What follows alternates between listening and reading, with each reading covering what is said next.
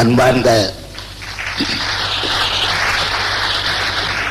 விழா தலைவர் இயக்குனர் தயாரிப்பாளரும் நல்ல கலைஞருமான முக்தா சீனிவாசன் அவர்களே மேடையிலே கவிஞர் கண்ணதாசனுடைய புகழ் போற்றி அமர்ந்திருக்கும் அன்புக்குரிய நண்பர்களே தம்பிமார்களே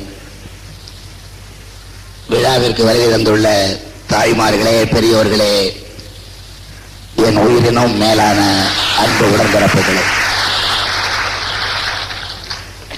கண்மணி சும்புவும் நண்பர்கள் சிலரும் என்னை சந்தித்து கவியரசு கண்ணதாசன் அவர்களுடைய அறுபத்தி ஓராவது பிறந்த நாள் விழாவினை அதாவது அறுபதாம் ஆண்டு பிறந்த நாள் நிறைவு விழாவினை மணி விழாவாக கொண்டாட வேண்டும் அதற்கு வர வேண்டும் என்று கேட்டார்கள். கேட்டபொழுது நானும் கழகத்தினுடைய பொதுச் செயலாளர் பேராசிரியர்களும் அண்ணா அறிவாலயத்தில் அமர்ந்திருந்தோம். நாங்கள் அவர்களிடத்திலே சொன்னோம். இன்னமும் நம்மோடு உயிரோடு வாழ்ந்து கொண்டிருப்பவர்களுக்குத்தான் மணி விழா பவள விழா நடத்துவது வழக்கம். எனவே மணி விழா என்று நடத்தினால் எதிர்காலத்திலே வரலாறு படிக்கின்றவர்கள் அறுபதாவது ஆண்டு நிறைந்த பொழுதும் கண்ணதாசன் உயிரோடு இருந்தார் என்று கருதக்கூடும். எனவே அறுபத்தி ஓராவது பிறந்த நாள் நினைவு போற்றும் விழா என்று இந்த விழாவை தலைப்பிட்டு அழைப்பதுதான் பொருத்தமாக இருக்கும் என்று சொன்னேன். அவர்களும் அதற்கு இணக்கம் தெரிவித்து பிறந்த நாள் நினைவு போற்றும் விழாவாக கவியரசர் கண்ணதாசனுக்கு இந்த நிகழ்ச்சியை ஏற்பாடு செய்து நம்ம எல்லாம் இந்த நிகழ்ச்சியிலே கலந்து கொள்ளுகின்ற அரிய வாய்ப்பினை வழங்கி இருக்கின்றார்கள். கண்ணதாசன் உயிரோடு நம்மிடத்திலே இல்லை என்பது வாதத்திற்காக சொல்லப்படுகிற ஒன்று என்றாலும் கூட நம்முடைய உணர்வுகளோடு நம்முடைய உள்ளத்தோடு ஒன்றி போய் என்றென்றும் வாழ்ந்து கொண்டுதான் இருக்கிறார் என்பதுதான் உண்மை. அந்த உண்மையைத்தான் இங்கே நண்பர்கள் எல்லாம் பேசிய பொழுது நாம் உணர்ந்திருக்கின்றோம். கவியரசு கண்ணதாசனுக்கும் எனக்கும் உள்ள தொடர்புகளை ஆழமான நட்பை நீங்கள் அனைவரும் மிக நன்றாக அறிவீர்கள். எனக்கும் அவருக்கும் எவ்வளவு தோழமை உண்டோ நட்பு உண்டோ அன்பு பாசம் உண்டோ அந்த அளவிற்கு என்னை அவர் மேடைகளிலே கடுமையாக விமர்சித்ததும் உண்டு. என்னை மாத்திரமல்ல எனக்கு ஒரு ஆறுதல். என்னை மாத்திரமல்ல அவர் யார் யாரை தலைவராக ஏற்றுக்கொண்டாரோ அவர்களை எல்லாம் ஒரு காலகட்டத்திலே அவர் கடுமையாக விமர்சித்தது உண்டு. இந்த நிகழ்ச்சியை ஏறத்தாழ ஒரு பட்டிமன்றமாக அமைந்ததை நாம் எல்லாம் கண்டோம். பல்வேறு கருத்துக்கு எதிரும் புதிருமாக சொல்லப்பட்டாலும் கூட அந்த கருத்துக்கள் அனைத்தும் என்னுடைய நண்பர் கவியரசர் கண்ணதாசனை மையமாக வைத்து எடுத்து கூறப்பட்ட காரணத்தால் இதுவும் ஒரு வகையிலே கவியரசர் கண்ணதாசனுடைய நினைவு போற்றுகின்ற நிகழ்ச்சிதான் என்று நான் எண்ணிக்கொண்டேன்.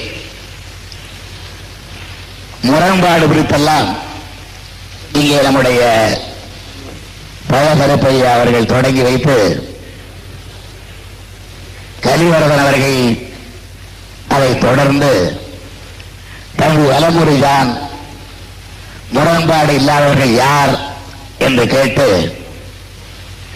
முரண்பாடு என்றே ஒன்று இல்லை கண்ணதாசனிடத்தில் என்று நிகழ்ச்சியினுடைய தலைவர் முக்தா அவர்கள் முடித்து வைத்து நான் உங்கள் முன்னால் இருக்கிறேன் விழாவினுடைய தலைவர் என்ற காரணத்தினால் முக்தா சீனிவாசன் மிகுந்த எச்சரிக்கையோடு என்னதான் தகராறு நடந்தாலும் கடைசியாக பேசுகிற கலைஞர் சமரசமாகத்தான் பேசுவார் என்று சொல்லி எங்கே நானும் தகராறு செய்துவிடப் போகிறேனோ? என்கின்ற அந்த அச்சத்தில் கருத்தை வெளியிட்டிருக்கின்றார் முரண்பாடுகள் ஒரு மனிதனுடைய வளர்ச்சியில் ஒரு இயக்கத்தினுடைய வளர்ச்சியில் இருந்தாலும் கூட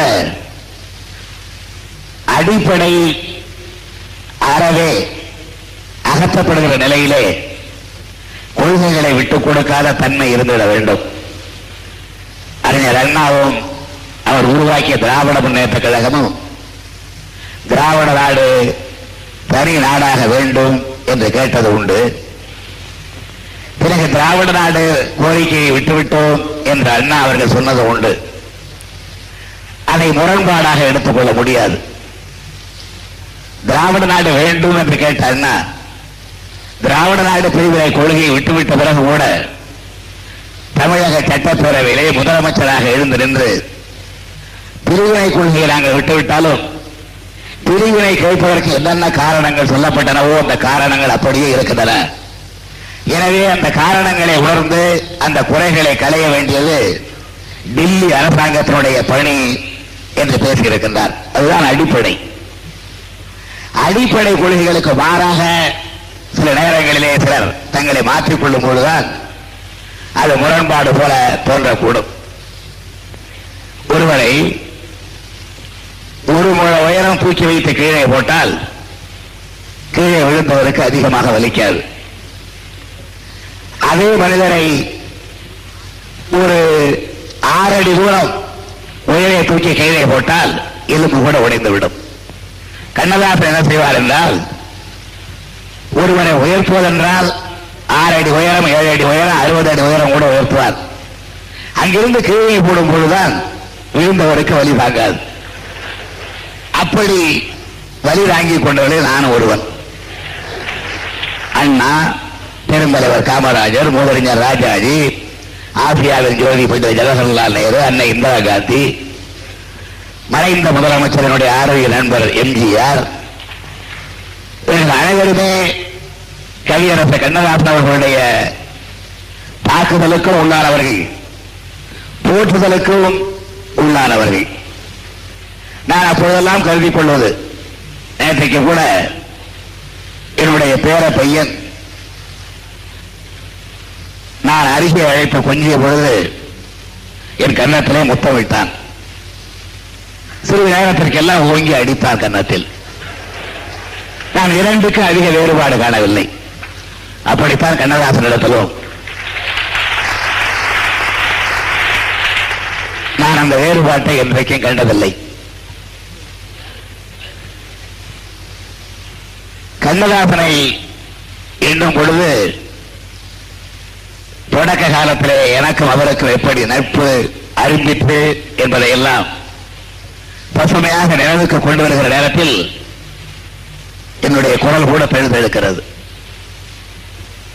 நான் ஒன்றை சொல்லுகிறேன் அரசியலுக்காக சொல்வதாக யாரும் கருத மாட்டீர்கள். என்னுடைய நண்பர் எம்ஜிஆர் அவர்கள் மறைந்த அன்று காலையிலே தோட்டத்திற்கு சென்று திரும்பிய பிறகு மறுநாள் அவருடைய உடலை அடக்கம் செய்வதற்காக எடுத்து செல்ல ஆயத்தம் செய்து இறுதியாக அடக்கம் செய்கிற வரையிலே தொலைக்காட்சி முன்னால் அமர்ந்து நானும் நம்முடைய கழகத்தினுடைய முன்னோடிகள் பலரும் அதை பார்த்துக் கொண்டே இருந்தோம். இறுதியாக கடற்கரையில் தோண்டப்பட்டிருந்த அந்த புதைகுழியில் நண்பர் எம்ஜிஆர் அவர்களுடைய உடலை தூக்கி வைத்த பொழுது கோவன கதறி அழுது அந்த இடத்திலே உட்கார முடியாமல் மாடிக்கு போய் படுத்து விட்டேன். நாற்பது ஆண்டு கால நட்பு இடையிலே ஒரு பத்து பதினைந்து ஆண்டு காலம் பகை. அந்த பகை நிற்கவில்லை நாற்பது ஆண்டு கால நட்பு தான் நின்றது. அதை போல கண்ணதாசன் வெளிநாட்டிலே மறைந்து விட்டார். என்ற செய்தி கேள்விப்பட்டதனுடைய நிகழ்ச்சிகளை எல்லாம் ரத்து செய்துவிட்டு அவனுடைய உடல் வருவதை காண்பதற்காக சென்னையிலேயே தங்கியிருந்தேன். உடல் வந்தவுடனே சென்று பார்த்து என்னுடைய நண்பனுக்கு நான் செலுத்த வேண்டிய கண்ணீர் காணிக்கையை செலுத்தினேன். படமாக இருக்கின்ற அந்த நண்பனுடைய முகத்தை பார்க்க என்எஸ்கே மறைந்த பொழுது அவருக்கு வெப்பத்தொன்பது கலைவாணருக்கு. அவர் அடக்கம் செய்யப்பட்ட பொழுது பேசிய அறிஞர் அண்ணா சொன்னார் கலைவாணரே உம்முடைய வயதிலே பல பேருக்கு பிள்ளைகள் இருக்கும் பொழுது அந்த பிள்ளைகளை உடையவர்கள் எல்லாம் முதியவர்கள் எல்லாம் உயிரோடு வாழும் பொழுது நீங்கள் மறைந்து விட்டீர்களே என்று அண்ணா அவர்கள் இடுகாட்டிலே இரங்கல் உரையாற்றினார். கலைவாணரை பற்றி எழுதிய கண்ணதாசன் ஒன்றை சொன்னார் யாரும் சொல்லாத ஒன்றை சொன்னார். நீ வயதாகி நரை முதிர்ந்து உடல் தளர்ந்து முகம் சுருங்கி ஒருவன் இறந்தால் அவன் இறந்த போது என்ன உருவம் இருக்குமோ அதுதான் எதிர்காலத்திலே மக்களுடைய உள்ளத்திலே பகிர்ந்திருக்கும் அப்படி ஒரு வயோதிக தோற்றத்தை விற்பாத்திய கோலத்தை எதிர்காலத்தில் வருகின்ற மக்களுக்கு காட்டக்கூடாதுதான் அந்த இளம் முகத்தோடு நீ மறைந்து விட்டாயா? என்று கண்ணதாசன் கேட்டிருந்தார். நான் அதைத்தான் என்னுடைய நண்பர் கண்ணதாசனையும் பார்த்து கேட்கிறேன். நரை விழுந்து முகம் சுருங்கி தள்ளாடி தண்டூணி நடக்கின்ற அந்த உருவம் தான் கண்ணதாசனுடைய உருவம். என்று எதிர்காலத்திலே உள்ளவர்கள் கருதாத அளவிற்கு இளமை குழிக்கின்ற நேரத்திலேயே என்னை விட இன்றைக்கு கணக்கிட்டாலும் ஐந்து ஆண்டு காலம் ஐந்து வயது குறைவான கண்ணதாசனை சில ஆண்டுகளுக்கு நான் இழந்து வளர்ந்த போது சாகிற வயதல்ல மறைகிற வயதல்ல. இருந்தாலும் மறைந்து விட்டார். முக்தா சொன்னதை போல எண்ணி பார்க்கிறேன். மருத நாட்டு இளவரசை படத்தை எழுதி முடித்துவிட்டு அன்றைக்கு எனக்கும் மறைந்துவிட்ட பெரியவர் எம் ஜி சக்கரவாணிக்கு முகூர்த்த நட்பின் காரணமாக கவிஞர் காமு ஷெரீப் அவர்கள் Salem modern theatres T R Sundaram அவர்களிடத்திலே என்னை பற்றி கூறியதற்கு இணங்க மந்திரகுமாரியை படமாக எடுக்க வேண்டும் என்று விடுத்த அழைப்பினை ஏற்று சேலம் மாடர்ன் தேட்டர்ஸுக்கு சென்ற பொழுது முக்தா சீனிவாசன் குறிப்பிட்ட அந்த ஒத்திகை கூடத்தில் தான் முதன் முதலாக கண்ணதாசனை சந்தித்தேன். அந்த சந்திப்பு வெறும் சந்திப்பாக இல்லாமல் ஒரு நட்பின் தொடக்கமாக அமைந்தது. அதற்கு பிறகு சில மாதங்களுக்கெல்லாம் காரைக்குடியிலே அவருக்கு திருமண விழா. என் நட்பின் மூலமாக சகோதரர் அரங்கனருடைய நட்பும் அவருக்கு கிடைத்தது. எங்கள் இருவரையும் திருமண விழாவிற்கு வர வேண்டும் மணவிழாவிலே உரையாற்ற வேண்டும் என்று வலியுறுத்தினார் கண்ணதாசன்.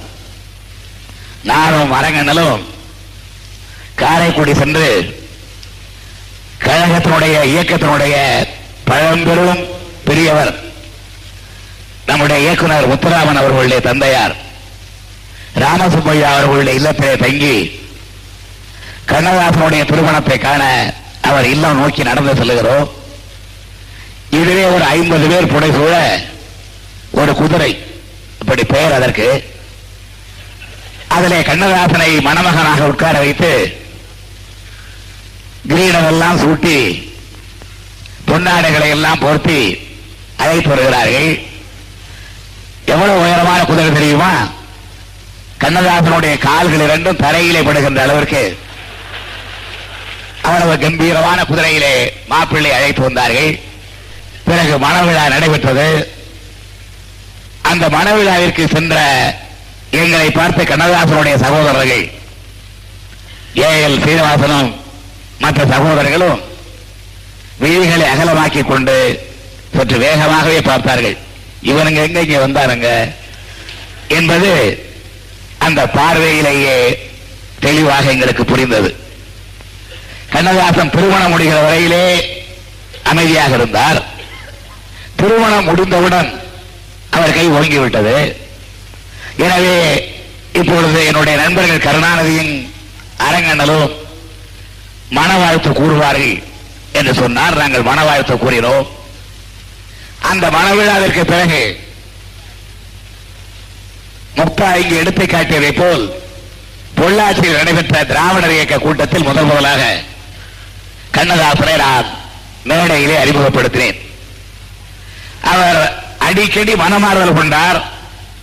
அவர் ஏற்றுக்கொண்ட கொள்கையிலே ஆழமாக இல்லை என்பதற்கு என்ன காரணம் என்றால் நான் சொல்ல போகிறேன் இதுதான் காரணம்.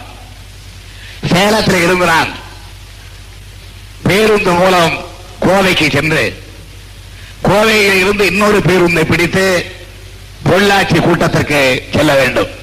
பழைய நாள் கதை சொல்லுகிறேன். புதியவர்கள் பல பேருக்கு தெரியாது. நான் கோவையிலே பேருந்திலே சென்று இறங்கி கடற்கரையிலே சென்று கொண்டிருக்கும் பொழுது ஒரு வீட்டுக்குள்ளே இருந்து கருணாநிதி கருணாநிதி என்ற குரல் கேட்டது. யார் என்ற திரும்பி பார்த்தால் கண்ணதாசன். பட்டை பட்டையாக விபூதி குங்குமம் இவைகளோடு அமர்ந்திருந்தார். இறங்கி ஓடி வந்தார் தெருவிற்கு அழைத்துக் கொண்டு போனார்.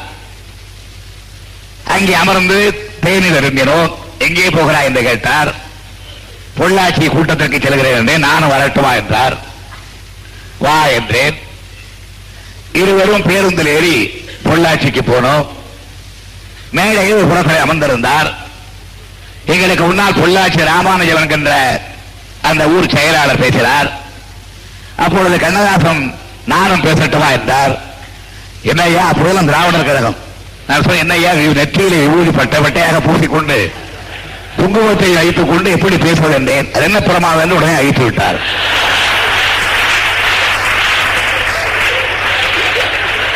அதுல வந்த வினைதான் அதெல்லாம். பேர்ந்து தெளிந்து ஒரு முடிவுக்கு வராமல். பேச வேண்டும் என்பதற்காக விபூதியும் குங்குமத்தை அழித்துவிட்டு என்ன பேசினார் தெரியுமா? அப்படியே ஞாபகம் இருக்கிறது எனக்கு. நான் கண்டிப்பேன் பிறகு. என்ன பேசினார் தெரியுமா? வட்டிக்கு வட்டி வாங்கும் மட்டிகள் நிறைந்த செட்டிமார் நாட்டில் பிறந்தவன் நான். செட்டியார்கள் கோவித்துக் கொள்ளக்கூடாது மன்னிக்க வேண்டும். கண்ணதாசன் பாஷையை சொல்லுகிறேன். வட்டிக்கு வட்டி வாங்கும் செட்டிவா மட்டிகள் நிறைந்த செட்டிமார் பிறந்தவன் நான். என்று தொடங்கி முழு சுயமரியாதை நாத்திக பிரச்சாரத்தை செய்து முடித்தார். பேசி முடித்தவுடன் நான் அவரை கடிந்து கொண்டேன். ஏயா உன்னுடைய ஊரை பற்றி இப்படியா பெருமையா சொல்றது? இவ்வளவு பெருமையாக சொல்றது? என்று சொன்னேன் இப்படி பேசக்கூடாது என்று சொன்னேன். தவறுதான் செய்துவிட்டேன் என்று சொன்னால் பிறகு பத்திரிகையிலே கூட இந்த வாசகங்கள் இடம்பெறக்கூடாது என்று சொல்லி எப்போது நடைபெற்ற வார பத்திரிகைகளில் கழக ஏடுகளில் அந்த வாசகம் வெளிவராமல் மிக எச்சரிக்கையாக பார்த்துக் கொண்டு அந்த பேச்சு வெளியிடப்பட்டது. கண்ணதாசன் இயக்கத்திலே சேர்ந்தார் என்பது. அன்றைக்குத்தான் அவரை அறிமுகப்படுத்திய பொழுது கவிஞர் கண்ணதாசன் என்று சொன்னேன். ஆயிரம் மன வேறுபாடுகள் அவருக்கு எனக்கு வந்த பிறகு கூட ஆயிரம் கருத்து வேறுபாடுகள் எனக்கு அவருக்கு வந்த பிறகு கூட எந்த ஒரு இடத்திலும் அவரை நான் முதல் முதலாக நான் தான் கவிஞர் என்று அழைப்பேன் என்பதை அவர் என்றைக்கும் சொல்ல மறந்ததில்லை. எனவே அந்த நன்றி உள்ள கண்ணதாசனுக்காகத்தான் நான் இன்றைக்கு இந்த போற்றுதல் விழாவிலே கலந்து கொள்ள வந்திருக்கின்றேன். பல பேர் நன்றியை மறந்து விடுவார்கள். அதுவும் என்னுடைய வாழ்க்கையில் மறந்தவர்கள் ஏராளமான பேர் அரசியலில் கருத்துக்களில் பகையாக இருந்தும் கூட தனிப்பட்ட முறையிலே சில நேரங்களில் எனக்கு பகையாக ஒரு மாறியும் கூட அந்த நன்றியை மறக்காமல் என்னை முதல் முதலாக கவிஞன் என்று அழைத்தவர் கருணாநிதி தான். என்று அவர் என்னை திட்டி புத்தகங்களில் கூட குறிப்பிட்டிருக்கிறார். என்னிடத்திலே கண்மணி சுப்பு ஒரு இருபது புத்தகங்களை கொண்டு வந்து கொடுத்தால் அத்தனையும் படித்தேன். பத்து நாளைக்கு முன்பே கொடுத்தால் பத்து நாளில் எல்லா புத்தகங்களையும் ஏற்கனவே படித்திருக்கிறேன். இருந்தால் அவைகளை எல்லாம் படித்தேன். ஆயிரத்தி தொள்ளாயிரத்தி ஐம்பத்தி ஏழாம் ஆண்டு தேர்தல். அதற்கு முன்பு நாற்பத்தி ஒன்பதாம் ஆண்டில் திராவிட முன்னேற்ற கழகம் பிறந்தது உங்களுக்கு தெரியும். நமது வரலாற்று சுருக்கங்களை சொல்வதால் அதோடு நீங்கள் இணைவீர்கள் என்பதற்காக சொல்லுகிறேன். நாற்பத்தி ஒன்பதாம் ஆண்டில் தந்தை பெரியாரிடமிருந்து திராவிட முன்னேற்ற கழகம் உருவாகிற நிலை செப்டம்பர் திங்கள் பதினேழாம் நாள். அந்த நாளில் நானும் கலந்து கொள்ள வேண்டும் என்று அழைப்பு விடுக்கப்பட்டு நானும் சேலத்தில் இருந்து சென்னைக்கு வந்திருக்கிறேன். என்னோடு கண்ணதாசன் வந்திருக்கிறார். ராபின்சன் பூங்காவில் பேரறிஞர் அண்ணா அவர்கள் கொட்டு மழைக்கிடையே திராவிட முன்னேற்ற கழகத்தை தொடங்கி வைக்கிறார். விழா முடிந்த பிறகு இரவு ரெண்டு மணி வரையிலே மீரான் சாஹிப் தெருவல்ல அதற்கு பக்கத்தில் உள்ள மற்றொரு பிரிவில் ரகசிய கூட்டம் எப்படி இயக்கத்தை தொடர்ந்து நடத்துவது என்பதை பற்றி. அந்த கூட்டத்தில் நாவலர் நான் பேராசிரியர் மதியழகர் மறைந்த ஈவி கே. சம்பத் இவர்களெல்லாம் கலந்து கொள்கிறோம். குழந்தை கே. கே. நீலவேகம் இவர்களெல்லாம் கலந்து கொள்கிறோம். கண்ணதாஸ் அவர்கள் நான் தங்கி விடுதிக்கு செல்கிறேன் சொல்லி நாடார் மனுஷன். அங்கதான் தங்கி இருந்தோம். காலையில வந்து இறங்கிறோம் அங்கே போகிறேன் சொல்லி நாடார் மனுஷனுக்கு ஒரு போய்விட்டார். ரெண்டு மணிக்கு எங்களுடைய கூட்ட நிகழ்ச்சிகள் முடிந்து நான் எவரஸ்ட் ஹோட்டலுக்கு எதிரே உள்ள நாடார் மனுஷன் தங்கு விடுதிக்கு வந்தேன் நாங்கள் தங்கியிருந்த அறையிலே கண்ணதாசன் பால் போட்டு கொண்டு தூங்கிக் கொண்டிருந்தார். கதவை தட்டினேன் எழுந்து திறந்தார். காலையிலே நாங்கள் சிற்றுண்டி அறிந்துவிட்டு வைத்து விட்டு போன தட்டுக்கள் அப்படியே இன்னொரு படுக்கையில் அப்படியே ரெண்டு தட்டுக்கள் இருந்தன. அவர் மற்றொரு படுக்கையிலே படுத்து தூங்கிக் கொண்டிருந்தவர் எழுந்து வந்து கதவை திறந்தார். கதவை திறந்த வேகத்திலேயே படுக்கையில் விழுந்து மீண்டும் உறங்க ஆரம்பித்து விட்டார். நான் படுப்பதற்காக மற்றொரு படுக்கையிலே போய் இந்த தட்டுகளை எடுத்தால் ஒரு கருணாக பாம்பு அந்த தட்டுக்கு கீழே சுற்றி கொண்டிருந்தது. பயந்து அலறி தட்டுகளை தூக்கி எறிந்து விட்டு ஆட்களை எல்லாம் அழைத்தோம். அந்த விடுதியிலே உள்ளவர்கள் ஓடோடி வந்து அந்த பாம்புகளை எல்லாம் அடித்து அது அடித்தால் கூட சாகாது என்று கொளுத்தினார்கள். அதை சிறிய அளவு பாம்பு தான் கருணாகங்கள். அவர்களை வெளியே போட்ட பிறகு கண்ணதாசனிடத்தில் சொன்னேன் ஐயா பாம்பை நான் பார்த்து விட்ட காரணத்தால் பயமாக இருக்கிறது. நீ அந்த படுக்கையிலே படுத்துக்கொள். கண்ணதாசனிடத்தில் சொன்னேன் ஐயா பாம்பை நான் பார்த்து விட்ட காரணத்தால் பயமாக இருக்கிறது. நீ அந்த படுக்கையிலே படுத்துக்கொள். நான் நீ படுத்த படுக்கையிலே படுத்துக் கொள்கிறேன் என்று சொன்னேன். உன்னை கண்ணா என்ன அதுக்கெல்லாம் பயந்துகிட்டு மனுஷனா வீரமா இருக்கணும். நீ அங்கேயே படியா நான் இதிலே படுத்துக்கிறேன்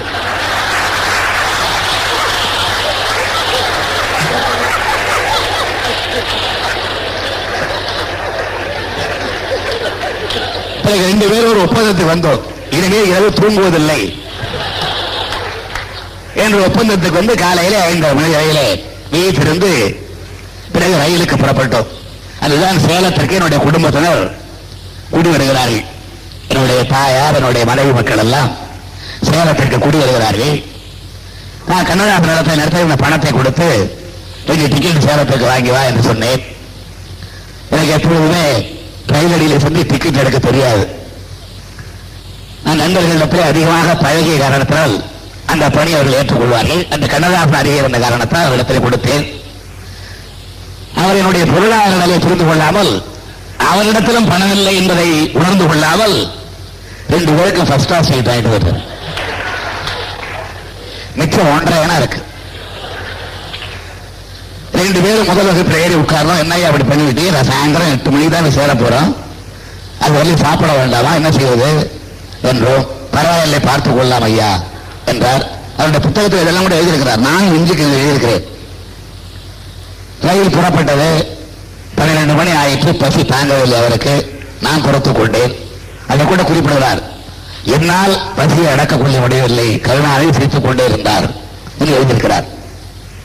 ஒரு ரெண்டு மணி மூன்று மணி அளவில் ஜோலார்பேட்டைக்கு முன்னால் ஒரு ஜமீன்தார் வந்து எங்களுடைய வண்டியில் ஏறினார்.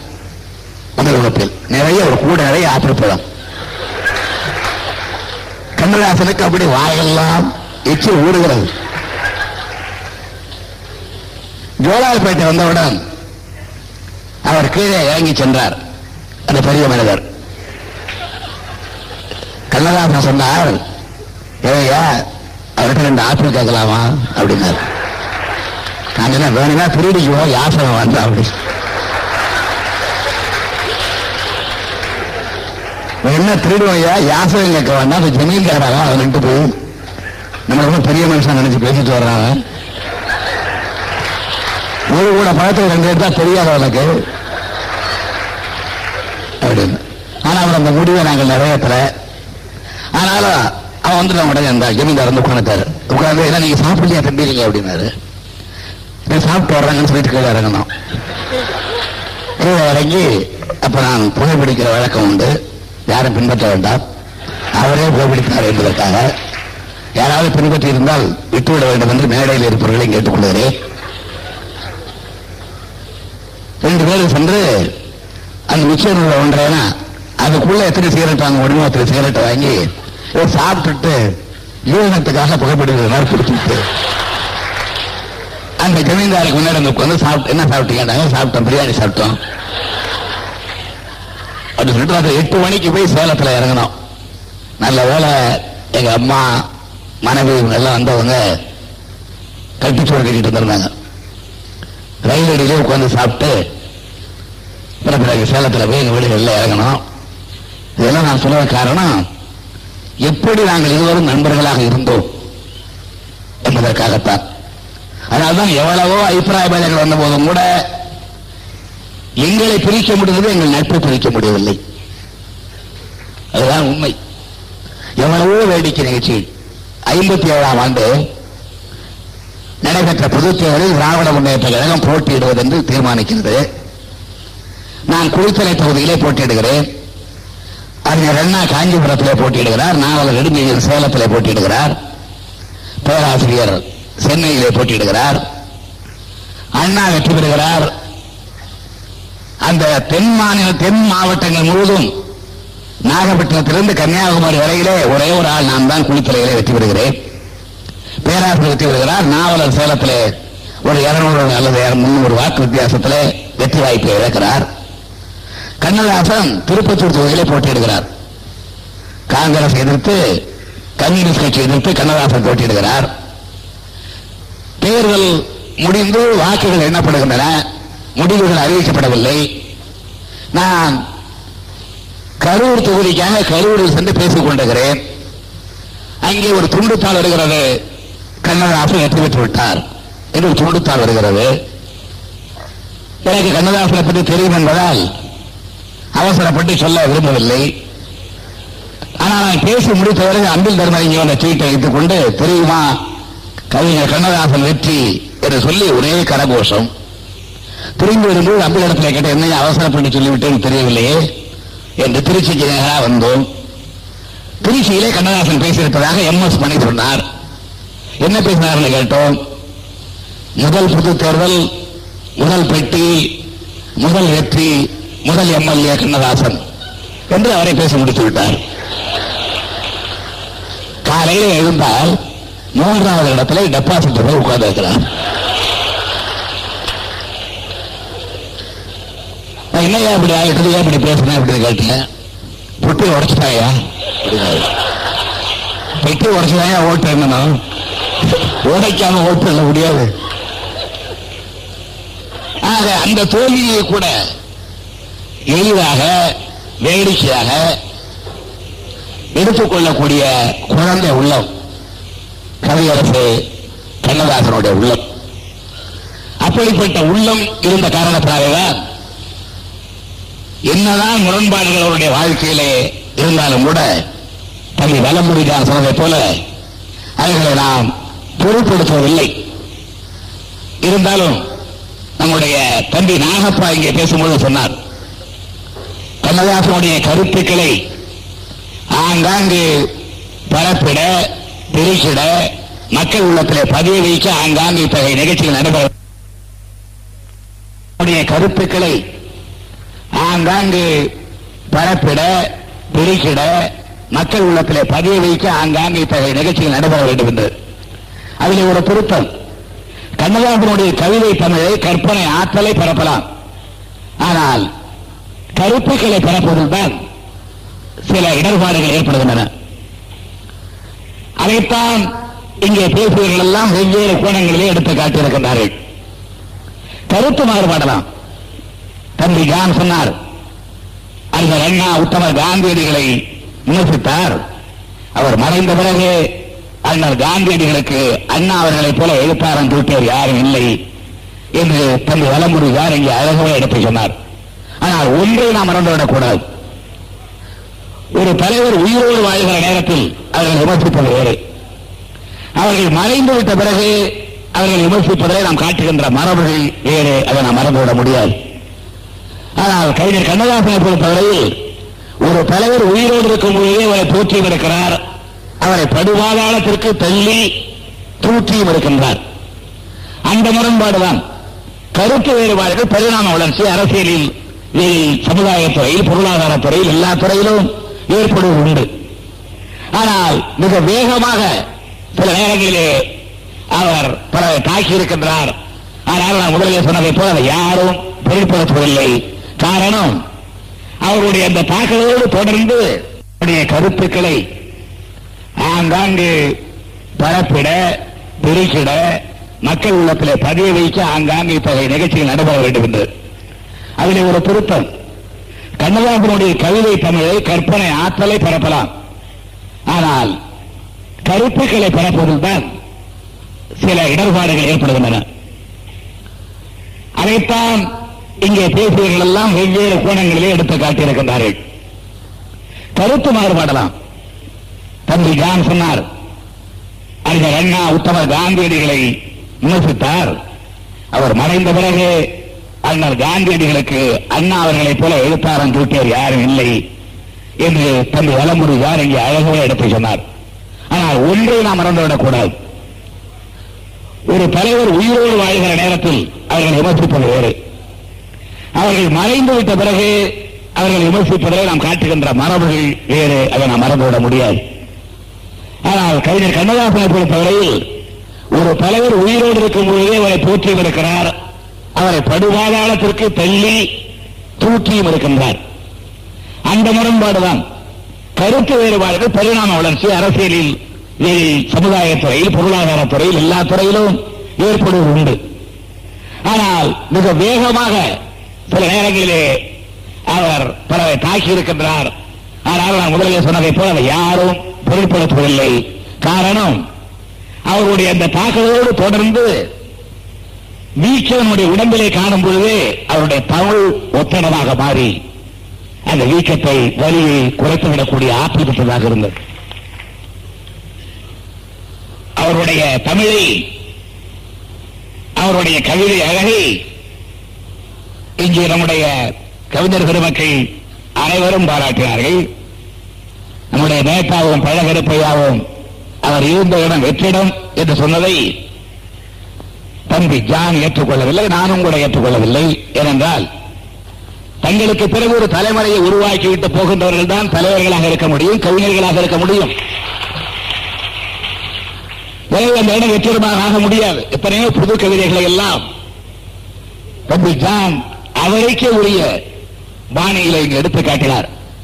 நேதா கூட ஒரு முறை ஞாபகப்படுத்தினார் ஒரு நிகழ்ச்சியில் நான் ஆனந்த இடம் ஒரு கவிதை படிப்பேன் புது கவிதை. அதிலே ஒரு எழுதியிருக்கிறார் ஒரு இளைஞர் எழுதியிருக்கிறார் விதவை புயலத்தை பற்றி எழுதும்போது சொல்கிறார் விதவை என்று எழுதினால் அந்த எழுத்துக்கு கூட பொட்டில்லையே விதவை என்று எழுதினால் அந்த எழுத்துக்கு கூட பொட்டில்லையே என்று எழுதினார். நான் ஒரு விழாவில் அதை பாராட்டி விட்டு சொன்னேன் தம்பி வடமொழி எழுதினால் தான் பொட்டு இருக்காது. கைம்பெண் என்று தமிழில் எழுதினால் ஒரு பொட்டுக்கு ரெண்டு பொட்டு வைக்கலாம்.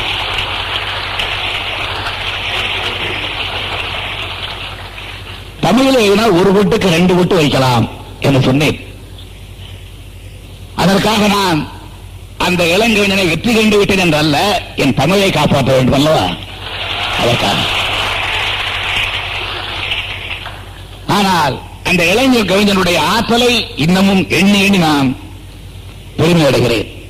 மகிழ்ச்சி அடைகிறேன் பூரிப்படைகிறேன் புலகாக்கிடப்படுகிறேன் அப்படிப்பட்ட எண்ணற்ற கவிஞர்கள் இன்றைக்கு தோன்றியிருக்கின்றார்கள். தம்பி ஜான் எழுதுகின்ற உரைநடையே கவிதை போல இருக்கிறது. நேத்தா எழுதுகின்ற புது கவிதைகளை அவர் என்னை பார்த்தாலும் பார்க்காவிட்டால் அடிக்கடி அவர் எழுத்துக்களை நான் பார்த்துக் கொண்டிருக்கிறேன். அதை போல இந்த மேடையில் அமர்ந்திருக்கின்ற பல்வேறு கவிஞர் பெருமக்கள் கலைஞர்கள் அவர்களுடைய எழுத்துக்களை எல்லாம் நான் படிக்கிறேன். ஜான் அடிக்கடி சொல்வார் நிரம்ப படிப்பவன் என்று. நிரம்ப படிப்பவனோ இல்லையோ நிரம்ப படிப்பவன். படித்துக் கொண்டிருக்கிறேன். படித்து படித்து பொறுப்படுகிறேன். ஒரு இளம் தலைமுறை நேர்த்தியான முறையில் நல்ல கற்பனை வளத்தோடு கருத்து வளத்தோடு இன்றைக்கு உருவாகி கொண்டிருக்கிறது பார்க்கிறேன். இதற்கெல்லாம் ராமலிங்க அடிகளோ அல்லது பாரதியாரோ அல்லது புரட்சி கவிஞர் பாரதிதாசரோ அல்லது கவிஞர் கண்ணதாசனோ அல்லது சோதாவோ இப்படிப்பட்டவர்கள் எல்லாம் காரணமாக இருந்தாலும் கூட இன்றைக்கு தமிழர்களுக்கு கிடைக்கின்ற இந்த கருவூலங்கள் காலத்தால் அழியாதவர்களாக இருக்கின்றன கண்ணதாசனே தைப்பாவை என்ற ஒரு நூலில் குறிப்பிடுகிறார். தை மாதத்தை புரட்சி கவிஞர் பாரதிதாசன் சொல்ல வந்தபோது சொன்னார். பொங்கல் வாழ்த்தில் சொல்லுகிறார். யாருக்கும் எழுதி கொடுத்த பொங்கல் வாழ்த்து? கவிதை எழுத வேண்டும் என எழுதவில்லை. யாரோ பொங்கல் வாழ்த்து கேட்டாரோ எழுதி கொடுக்கிறார்.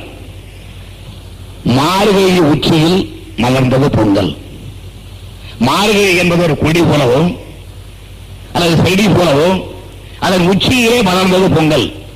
மார்கழி உச்சி தை முதல் நாள் மலர்வது பொங்கல் என்று சொல்வதற்கு பதிலாக மார்கழி உச்சியில் மலர்வது பொங்கல் என்றார் பாரதிதாசன். கண்ணதாசன் சொல்லுகிறார் தைப்பாவையை பார்த்து தை மாதத்தை பார்த்து சொல்லுகிறார் மார்கழிக்கு பெண்ணாக. மார்கழி மாதம் ஈன்றெடுத்த பெண்ணாம் யார்? தை. மாசிக்கு தாயாக.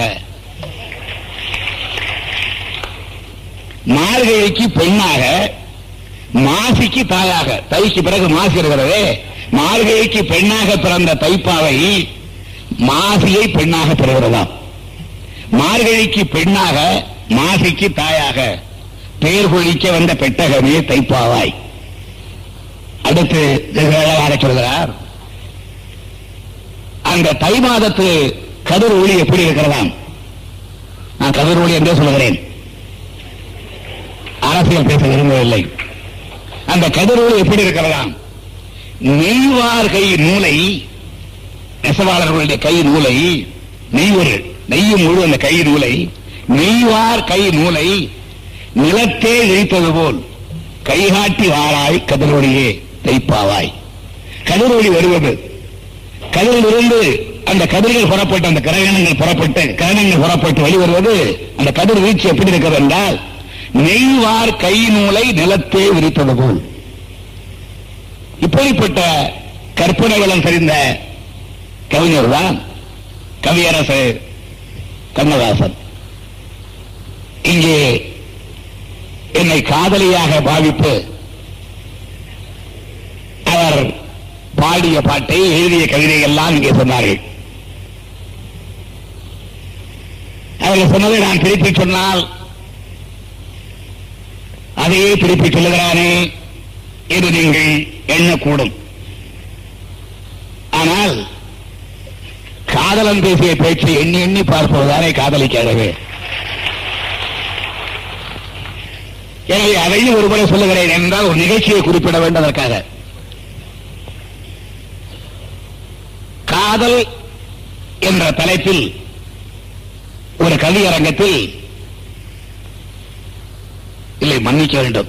என்னுடைய பெயர் கொண்ட ஒரு தலைப்பில் ஒரு கவியரங்கம். அந்த கவியரங்கத்தில் என்னை சேவகன் என்றும் தாய் என்றும் காவலன் என்றும் காதல் என்றும் பல தலைப்புகளில் கவிஞர்கள் பாடினார்கள். அப்படி பாடிய பொழுது என்னை காதலி என்ற தலைப்பிலே கவிஞர் கண்ணதாசன் பாடினார். எனக்கும் ஓர் காதல் உண்டு. இதயத்தின் உள்ளே தூங்கும் வனக்கிளி அவளை இன்னும் மறக்கவே முடியவில்லை. நினைக்கையில் இனிக்கும் அந்த நெய்வாச குழலி என்று நெய்வாச குழலி. மதுரையிலே சந்தேகம் ஏற்பட்டதே. கூந்தலுக்கு மனம் இயற்கையா செயற்கையா என்று. கண்ணதாசன் என்னுடைய கூந்தல் மனம் நெய்வாச குழலி. நெய்வாச குழலி என்று எனக்கு ஒரு கவிதையானால் இதுதான் நான் கண்ட இன்பம். கன்னியின் பெயரை கேட்டு கருணையம் நிதியம் என்றாய். மன்னிய உறவை கேட்டே மந்திரி குமாரி என்றாய். பன்னினான் கேட்டபோது பராசக்தி வடிவம் என்றாய். சென்னைதான் ஊரே ஊரா என்றே திருவாரூர் நகரம் என்றாய். தந்திரம் அறிவாய் நல்ல சாகசம் புரிவாய் மின்னும் அந்திவான் மின்னல் போல அடிக்கடி சிரிப்பாள் நானும் பந்தயம் போட்டு பார்த்து பலமுறை தோற்றேன். என்ன மந்திரம் போட்டாலோ என் மனதையே சுரையாய் கொண்டாள் இது வெறும் காதல் உணர்வல்ல. நட்பின் ஆழமான உணர்வு.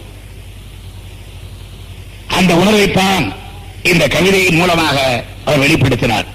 ஒரு பத்தாண்டு காலம் பிரிந்திருந்த கவியரசர் என் நண்பர் சேலத்தில் ஒரு கவியரங்கத்தில் நான் தலைமையேற்ற கவியரங்கத்தில் மறைந்து விட்ட நண்பர் கணபதி அவர்கள் தமிழ்ச்சங்கத்தின் சார்பாக ஏற்பாடு செய்த கவியரங்கத்தில் கலந்து கொண்டார். அப்படி கலந்து கொண்ட போது அந்த கவியரங்கத்தினுடைய தலைப்பு கணக்கு என்பதாகும். கூட்டல் என்ற தலைப்பில் ஒருவர் கழித்தல் என்ற தலைப்பில் ஒருவர் வகுத்தல் என்ற தலைப்பில் ஒருவர் பெருக்கல் என்ற தலைப்பில் ஒருவர். இப்படி நாலு தலைப்புகளிலே பாடினார்கள் நான் தலைவர் அந்த நிகழ்ச்சிக்கு. அப்பொழுது கழித்தல் என்ற தலைப்பில் கண்ணதாசன் பாடுகிறார். அந்த வரிகளை அப்படியே பாடி காட்டுகிறேன். கூட்டி கழித்து குறையா பொருள் வளர்க்கும் நாட்டுக்கோட்டை மரபில் நானும் பிறந்தவன் தான். ஆனாலும் என் கணக்கோ அத்தனையும் தவறாகும். இதற்கு பிறகு வர போய் முரண்பாட்டுக்கு என்று சொல்லலாமா? நாட்டுக்கோட்டை மரபில் நானும் பிறந்தவன் தான். ஆனாலும் என் கணக்கோ அத்தனையும் தவறாகும். கூட்டுகின்ற நேரத்தில் கழிப்பேன். கூட்டுகின்ற நேரத்தில் கழிப்பேன். குறையென்று கழிக்கின்ற நண்பர்களை கூட்டுவேன். கற்பனையை பெருக்குவேன். அத்தனையும் பிழை என்று துடைப்பத்தால் பெருக்குவேன். ஏதேதோ பெருந்தெரிய திட்டங்கள் வகுப்பேன். வகுப்பதெல்லாம் வடிகட்டி பார்த்தவென்று சிரிப்பேன். அடடா நான் தெய்வத்தின் கைப்பொம்மை. அந்த கவியரங்கத்தில் கண்ணதாசன் தன்னை இப்படி அறிமுகப்படுத்திக் கொண்டார். நான் அவரை அறிமுகப்படுத்தும் போது சொன்னேன் கழித்தல் கணக்கில் இருந்த கவிஞர். இவர் கழித்தல் கணக்கில் இருந்த கவிஞர் இன்று கூட்டல் கணக்கில் இணைந்து விட்டார் நம்மோடு. சேலத்தில் சேர்ந்த நண்பர் நாங்கள் மீண்டும் சேலத்தில் சேர்வதற்கு யார் தயவு வேண்டும்? கவியரசு என்று என் தோழர் தம்மை அழைக்கின்றார் எனக்கு கோபம். கவியரசர் என்று என் தோழர் தம்மை அழைக்கின்றார் எனக்கு கோபம். நான் அமைச்சன் தானே இவர் அரசர் என்றோ அப்போ நான் அமைச்சராக இருக்கிறேன் முதலமைச்சராக. கவியரசர் என்று என் தோழர் தன்னை அழைக்கின்றார் எனக்கு கோபம். நான் அமைச்சன் தானே இவர் அரசர் என்றோ. அரசராக இருந்தாலும் இவர் என் ஒற்றர் என்பேன். அரசராக இருந்தாலும் இவர் என் ஒற்றர் என்பேன். ஐயிரண்டு பத்தாண்டு ஐயா இவர் மாறு வேடம் உண்டு. ஐயிரண்டு பத்தாண்டு ஐயா இவர் மாறு வேடம் உண்டு. மாற்றார் படை வீட்டை சுற்றி வந்தார். முத்தாவிட ஐயிரண்டு பத்தாண்டு ஐயா இவர் மாறு வேடம் உண்டு மாற்றார் படை சுற்றி வந்தார். இன்று மறுபிறவி எடுத்து இங்கு வந்தார். குயிலென்று பறக்க விட்டேன் பாடி வர. குயிலென்று பறக்க விட்டேன் பாடி வர. கோட்டாங்கள் கூட்டத்தில் குயில் பாட்டு எடுபடுமா? குயிலென்று பறக்க விட்டேன் பாடி வர. கோட்டாங்கள் கூட்டத்தில் குயில் பாட்டு எடுபடுமா? கூப்பிட்டுக் கொண்டேன் என் தோட்டத்திற்கே. தோட்டம் வந்த குயிலே என் தோளில் தொத்தும் கிளியே. கூட்டல் கவிதை ஆர்த்து கழிப்பில் என்னை ஆழ்த்து. இது நான் அவரை அறிமுகப்படுத்தி கவியரங்கத்தில் அன்று பாடிய கவிதை. ஆக எங்கள் இருவரிடையே எந்த அளவிற்கு நட்பு ஆழமாக அழுத்தமாக வேறு விட்டிருந்ததற்கு இவைகளெல்லாம் அடையாளங்கள். பேரறிஞர் அண்ணா அவர்களை அதற்கு பிறகு ஏற்பட்ட அரசியல் விதத்துக்களின் காரணமாக அவர் அண்ணாதுரை என்று அழைக்கக்கூடிய சூழ்நிலை வந்தாலும் அண்ணா அவர்களை பெற்றிருந்த உள்ளத்தில் இருந்த எண்ணம் சித்திரச்சொல் முத்தாரம் கொட்டும் கேட்போர் சிலையாக வாய் பிறந்த ஆகா என்பார்.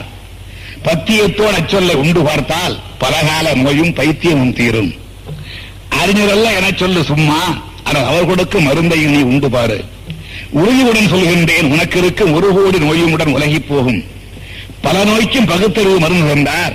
பார் புகழ் அவர் அறிஞர் அண்ணாவானார் என்று அறிஞர் அண்ணா அவர்களை எந்த அளவிற்கு போற்றினார் புகழ்ந்தார் உலத்தில் வைத்து துதித்தார் என்பதற்கு இந்த பாடல் பொருத்தமான ஒன்று. பல வேறுபாடுகளுக்கு இடையே கூட அண்ணா மறைந்த போது அண்ணாவுக்காக அவர் எழுதிய கவிதைகள் அண்ணா உயிர் பிழைக்க வேண்டும் அதற்காக இறைவா அண்ணாவை காப்பாற்று என்று அவர் ஏடுகளிலே எழுதிய அந்த கட்டுரைகள் இவைகளெல்லாம் நம்முடைய முக்தா சீனிவாசன் சொன்னதை போல் எல்லாவற்றையும் மறந்த ஒரு மானிட உணர்வு. அந்த மனிதாபிமான உணர்வு கவியரச கண்ணதாசனிடத்தில் இருந்தது என்பதற்கு அடையாளங்களாகும் அத்தகைய என்னுடைய இனிய நண்பருக்கு அருமை நண்பருக்கு நினைவு சின்னம் ஒன்று எழுப்ப வேண்டும் என்று கேட்பார்கள் காலம் வரும்.